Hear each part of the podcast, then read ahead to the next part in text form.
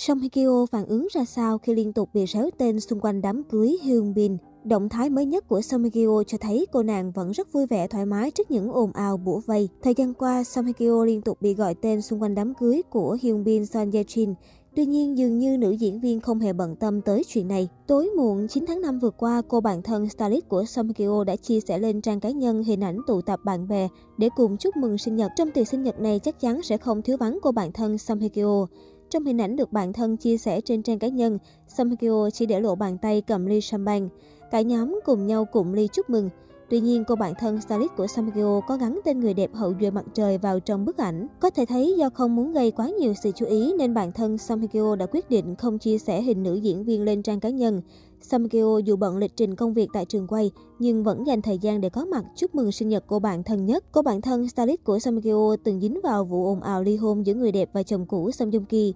Thời điểm trước khi cả hai tuyên bố ly hôn, trên mạng còn xuất hiện tin đồn cho rằng Song Joong Ki đã ngoại tình với cô bạn thân stylist của Song Hye Kyo.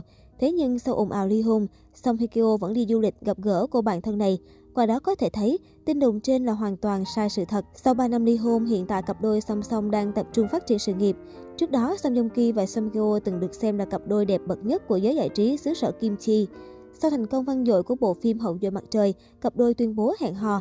Sau hơn một năm tìm hiểu, tháng 7 năm 2017, Song Hye Kyo Song Joong Ki tổ chức một siêu đám cưới, làm nức lòng khán giả khắp châu Á và chính thức về chung một nhà. Tuy nhiên, chỉ sau gần một năm 8 tháng chung sống, nam diễn viên chính thức thông báo ly hôn trước sự ngỡ ngàng của công chúng. Sau gần 3 năm đường anh ấy đi, cặp đôi song song không còn đề cập đến nhau và tự do phát triển sự nghiệp riêng. Thời điểm mới lên tiếng về cuộc hôn nhân tan vỡ, Song Joong Ki được cho là cố gắng níu kéo nhưng bị Song Hye Kyo khước từ. Nam diễn viên thường xuyên bị bắt gặp với ngoại hình kém sắc và thiếu sức sống.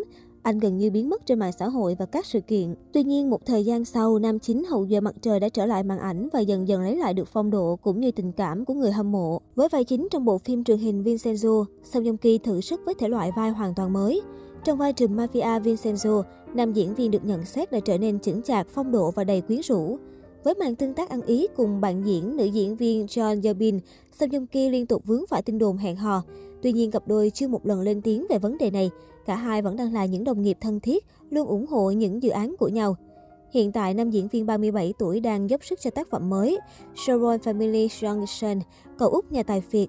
Dự kiến bộ phim sẽ được công chiếu trong năm 2022. Về phần Song Hye Kyo, cô là người bị ảnh hưởng nhất trong cuộc hôn nhân của cặp đôi song song.